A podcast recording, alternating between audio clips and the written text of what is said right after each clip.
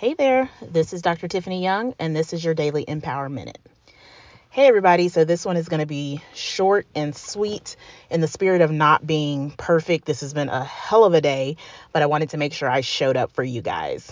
So, I want you to imagine the most frustrating situation that you've been in this year.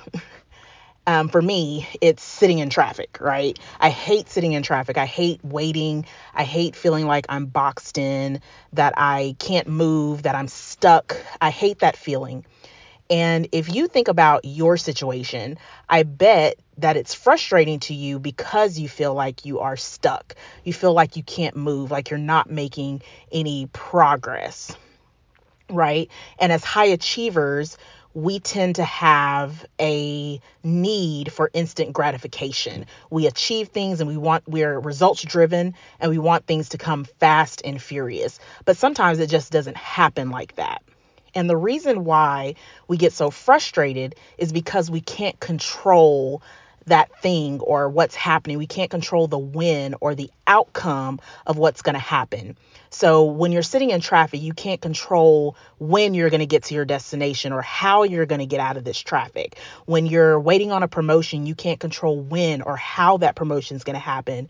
When you're waiting to level up in your business, you can't control when or how you're going to level up in your business. It's difficult, right? And it's fr- and it can be frustrating.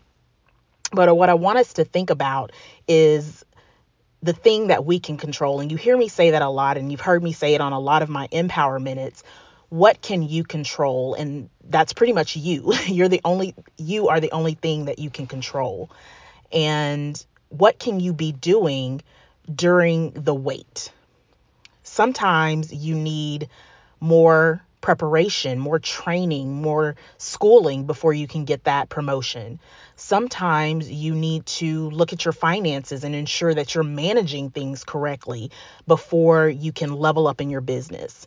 Sometimes there's a lesson that you haven't learned yet, and you're going to wait in that spot until you learn that lesson. Sometimes God is telling you, you need to get closer to me before I will level you up into your next level right? But it is up to you not to allow the waiting period to be one of negativity. It's up to you to not waste the wait. This is Dr. Tiffany Young, and this has been your daily Empower Minute.